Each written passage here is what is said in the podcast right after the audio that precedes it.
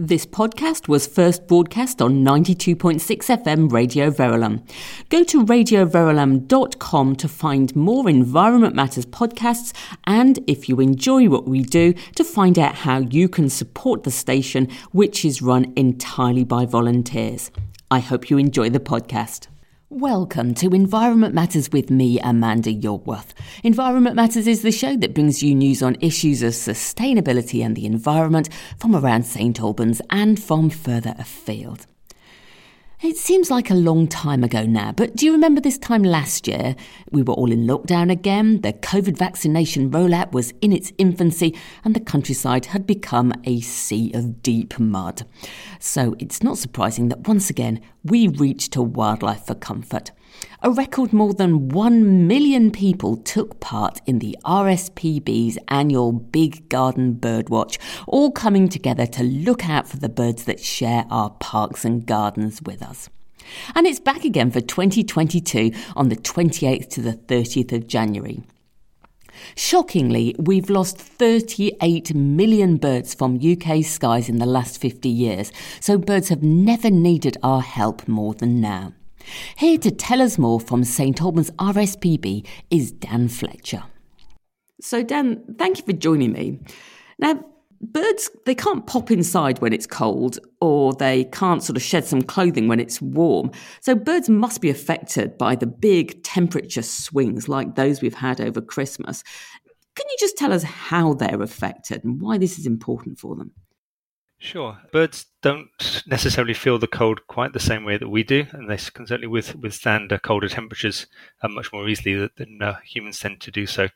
One of the main effects of temperature changes and increasingly the impacts of climate change is what's happening to the food that birds are eating. And uh, particularly if the, if that food is, is insect based or, or, indeed plant based, the effect of temperatures on, on those things affect how well birds thrive or not. So certainly the, the warm weather was right at the beginning of January has affected some insects and butterflies that were seen and uh, other insects were coming out. Those will be actually good for the birds, but then there may be some problems then when it gets colder and those insects that have emerged, they're then perhaps killed off by the cold and then they're not available for the birds to eat at a later point in time was very much at the forefront of these kind of changes that we're seeing more of. And, and, are you seeing anything interesting or unusual in the world of birds around St Albans at the moment? There's a number of, of winter birds here, here in, in the town, fieldfares and, and redwings that will be two of the types of thrushes that come over at this time of year.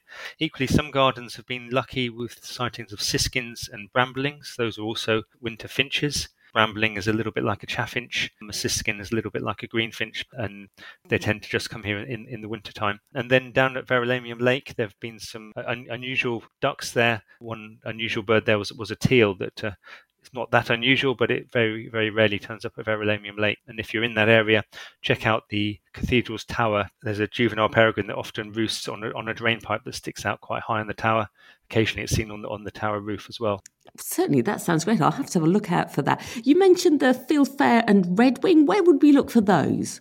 So those are uh, thrushes which, which may come to bird tables. Um, you may see them in, in bushes or trees in your garden. Particularly redwings are often in flocks, and they're a bit like a song thrush, but with, with an eye stripe and, and with a, a red underwing and, and the fieldfare is a bit larger, sort of missel thrush sized. Brilliant. Now, it's part of the January wildlife calendar now, but for those who are new to it, can you just explain to us what the Big Garden Bird Watch is about?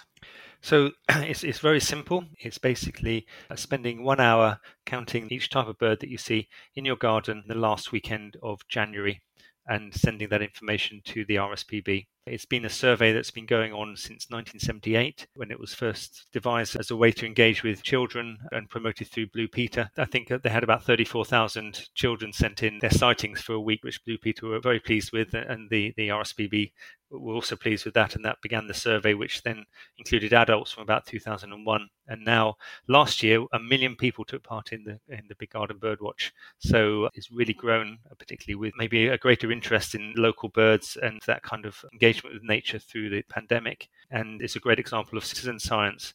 It's an opportunity to get large numbers of data, which then allows you to see the trends that are happening with different species and can then help uh, organizations like the RSPB and others to initiate more depth surveys of, of particular species which changes in numbers suggest they're struggling, or equally that there's good reasons for them growing as well.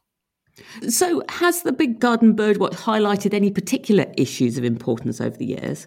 So it has. It's quite interesting looking at the, the top 10 from back in 1978, 79, and what, what the top 10 garden birds are now. And, and sort of strikingly, birds like chaffinches and greenfinches that, that I mentioned earlier, actually, they, they've declined significantly. There are 68% fewer chaffinches, 72% fewer greenfinches. Those birds, particularly greenfinches, have suffered from an, an illness, bacterial infection that maybe is actually partly the result of garden bird feeders, which causes the birds to get growth on their feet and then on their beaks as well. Um, and that has resulted in the decline of those species. And one of the key sort of lessons from that is the importance of cleaning your garden bird feeding equipment regularly, because if those aren't cleaned on, on a regular basis every, every time you empty them, really, then they can spread disease, which is obviously sort of counterproductive to, to the idea of feeding birds in the first place. Indeed. Well, I'm glad you've mentioned bird feeders there because I was just going to ask you is it cheating to put out a bird feeder or some food for the birds, especially for the Big Garden Bird Watch? It's not cheating. No, it, it is something that's generally done, and people do do that. There are different schools of thought as to how important bird food is. I think particularly when the when the weather's very cold, it can be really helpful to birds to have an extra source of food if they're struggling to find natural food. In, in theory, birds should be able to find enough natural food in gardens, but equally, one observation that the the Garden Birdwatch has found is, is that maybe some of the reductions in, in populations is because gardens now are tended to be much tidier than they were maybe you know, 40 years ago. Tidier, neater garden probably means there's less food around, fewer seed heads, maybe fewer insects because more insecticide is being used in, in gardens. So as a consequence, maybe it becomes more important to help the birds because food that they would be getting more naturally isn't there in the same way. Also, you could have less neat gardens. That would be a good thing as well. Let parts of your garden go a bit wilder just to help the insects and help the birds. Indeed. Well, I'm going with that one at the moment. But if I was to think of putting some food out, do you have any particular recommendations? So it's good to try to source your garden bird food from somewhere where the food hasn't had to travel huge distances to get here where it's grown in a sustainable way. The, the RSPB does produce quite a lot of garden bird food like that, and so that you know there are different varieties that you can buy in the in the supermarkets or places like Carpenter's Nursery in St Albans or other garden centres. But but do, do look carefully to where the food is sourced from. Typical things are, are nuts, seeds, and fat. Fat is particularly good. It's, it's high in energy, so that can be a, a, very useful thing to feed them with. But just the scraps that you have from your own meals, um, good.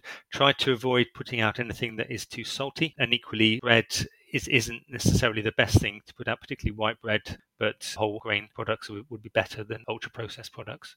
That's a good point then. So here on Environment Matters, we've been looking at how we can learn more about wildlife. So I, I wondered if I could just pick your brains on how we can make use of the Big Garden Bird Watch as an opportunity to sort of kickstart learning more about birds. Now, we have to look out for birds for, for an hour to, to take part. And we can watch in our gardens or sit in the park, or we can just look from a window or balcony what's the best way to watch them? Is it best to be inside or outside, or what time of day do you think? Or you know is, is it important to sit still as well? Is is that uh, just a few tips there would be helpful. Sure yeah. So it's generally going to be more satisfying if you do see a good number of birds when you're doing the garden bird watch and that produces data which is useful to the RSPB so it's worth looking out before you do the garden bird watch just to see when your garden or, or park or wherever you're looking is is a bit busier. It would tend to be a little bit busier sort of uh, an hour after dawn or, or maybe the, the hour before, before, dusk. I find in my garden, actually, when I'm having lunch, sort of sometime between 12 and 2, then actually the birds are feeding quite a lot then as well. When it's colder, there are more likely to be more birds sort of relying on food that, that's been put out for them. So that's also a good opportunity to uh, be watching. And uh, obviously, when it's raining, that's not such a productive time. Birds may be sheltering from the rain, not coming to feeders.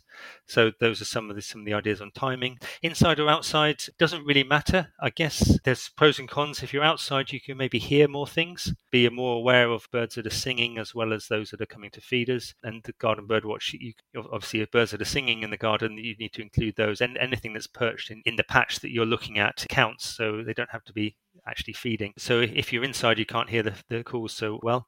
But if you're inside, you're less likely to disturb birds. And also, the end of January, it may well be cold, so you don't necessarily want to stay outside too long. The, the other thing to think about, just to sort of maintain interest over that hour, is you don't have to look out of the same window all the time. If you're in a house, you may have garden or space out the front and out the back, so spend a bit of time out the front, spend a bit of time looking out the back. Use that to create some variety. Also, uh, make sure you, have got a drink prepared and maybe some biscuits or something to uh, to keep you going as well, and just to uh, to make it uh, as interesting and, and therapeutic a time, a comfortable a time as possible. Those are good tips because it has to be said the being patient and watching is something that I really do struggle with. But I, you know, but I understand that actually that being patient is an essential part of watching nature, isn't it? I think I'm just going to have to get to grips with that, as you say, perhaps with the, the help of a, a couple of tea and a couple of biscuits there. Are we wasting our time, Dan, if we don't have any binoculars? Uh, not at all. No, I do have a pair of binoculars but by the sofa, so so I can see something a little bit of a distance. But most birds that I see in my garden, uh, I just see them with the naked eye. Yeah, you'll be able to see enough. Binoculars can help, but then they're not not at all essential. Okay. Now I'm forever doing this, where I see a bird that I don't recognise, um, but I think, oh yes, yes, I'll remember what that looks like, and then I get to a bird book and they all look the same and I haven't really got a clue. When you're looking at a bird, what are the key features that you should be looking for that are going to help with identification? Yeah, so I think size is, is one of the big differentiators and predominant color. Those are two useful things to work out and, and maybe to, to think about some standard birds that you do recognize, you know, the size of a blue tit, the size of a sparrow, the size of a blackbird, you know, the size of a wood pigeon, and then think about the bird that you've seen and which is it most like. So just sort of some sort of size guide is useful and then going by color. There are apps that can help you to find which bird you're looking at. The, the RSPB has its own bird identification aspect of the website. There's also the Merlin bird ID guide is quite good. And that will, will take you through a process of looking to see, yeah, what size bird is it? What color is it? And I suppose to some extent, what, what is it doing? That's maybe more relevant when it's outside of a garden because it might be a bird that's swimming or a bird that's flying or a bird that's walking. And, and then that also helps you to differentiate it from birds that would typically not be swimming or, or walking or flying in, in a particular locality. But yeah, if you've got your phone with you or, or have a, a, field guide next to you while, while you're doing the garden bird watch, equally the RSPB does provide a little identification guide for the bird watch. So if you go onto their website and register to take part, they will send you uh, information, a guide, so you can also look at the pictures there and work out uh, the commoner birds that you're likely to see and whether, whether you've seen one of them or not. Some good tips there. Thank you very much indeed. Now, you did mention that the Big Garden Birdwatch actually started with Blue Peter, so it did actually start as a children's activity. Have you got any tips just for sort of catching the interest of children, given that, you know, sitting down quietly for an hour isn't necessarily top of the list of favourite activities? Yeah, I, I, suppose can maybe gamify some of the process of, of, watching birds so you can see how many different species can be spotted, what's the most that you can see at any one time, or whether different combinations of different birds that, that, that you see out in the garden, then there may be sort of games or, or, challenges that you can create out of it. There's also other other animals that, that you can see in the garden as well, getting children to see whether they can see a squirrel or even any signs of, of unusual mammals in, in the garden. And yeah, the, the RSPB does try to make it a a, family occasion. So their website they do have sort of recipes of, of biscuits or things that you could make beforehand to, to get children interested into. Those are some ideas. Okay, that's that sounds good. Now my perennial problem is that as soon as um, I mention the word big garden bird watch, all the birds flee from my garden, and I don't see any birds. But it, that's still worth recording no data is, is still data. So yeah, the RSPB does say that yeah, if you see nothing during that hour, then that tells them something about what's happening in your particular area. So yeah, I mean it, it does occasionally happen, but an hour is quite a long time. Something something should turn up during that time period. um, and and again, if, if, if you try and pick your time as to when it was popular over the last couple of days in, in the garden birdwise, then that, that will increase the chances of, of you having some, some, some actual data think, to submit. I think that's a good tip. I think I might have to think about the time when I do my birdwatch this year. So Dan, thank you very much for that. Now, uh, you've mentioned the website a few times. It really is very easy to report our bird sightings on the RSPB website. But if we're not so au fait with technology, we can do all this on paper as well. Is that right? Yes, you, you can contact the RSPB and they will send you a, a paper form to fill in, which you can then return by post. So, yes, it, that, that does, does work. And I would say as well, the local RSPB group here in St Albans, we're, we're also encouraging people they, when they submit their results to the main RSPB Big Garden Birdwatch to also e- email the top 10 birds that, that you've seen in your garden um, to the St Albans RSPB, and, and, then we're going to put together a local top 10 and see how that differs from, from, from the national top 10. Okay, well, it would be interesting to hear about that. And just to finish, Dan, you're obviously a, a keen bird watcher yourself. What is it that you like about bird watching? What does it give to you? It, it's a whole variety of things. I think I, I, read somewhere that somebody said recently that they don't go bird watching; that, that they are bird watching, and it's it's something which you can almost do anywhere and almost at any time. I was going to say just during daylight, but even during the night time, there may be birds that you hear flying overhead or owls that are calling. So for me, you know, engaging with with the birds around me is something that uh, that I'm able to do by, by hearing birds singing, by seeing them, whether I'm actually going out in the countryside and looking for, for birds specifically or just sitting in a meeting at, at work. I've, I've, I've, been in committee meetings in, in London and seen a peregrine falcon fly past the window. That's which is a little distracting, but enjoyable at the same time. And that maybe that brings that that there's variety, there's there's uh, birds are everywhere, and you never know what you're going to see next. That sounds absolutely fantastic, Dan. I'm looking forward to my Big Garden Birdwatch this year already. Thank you very much indeed for explaining that to us. That's a great point from Dan, isn't it? Wherever we are, we can be looking out for birds and benefiting from that connection with nature. So, the email address that you'll need so that you can share your sightings with the local RSPB group is saint-albans-rspb at hotmail.co.uk. I'll say this again, that's saint-albans-rspb at hotmail.co.uk. And if you're looking for bird food or feeders, then Burston Tyler stock the RSPB bird food and feeders. Aylett's Nursery have a wide range, including some great squirrel-proof feeders. And as Dan said, Carpenters have a great selection too. Now, you can drop me an email on amanda at radioverulam.com or message via the Environment Matters Facebook page. You'll also find me on Twitter at RV underscore environment. Right, I'm off to buy the tastiest bird food I can find to entice those birds into my garden, ready for the big garden bird watch. It's not going to be zero points for me this year. I'll see you at the same time next week. Until then, thank you for listening.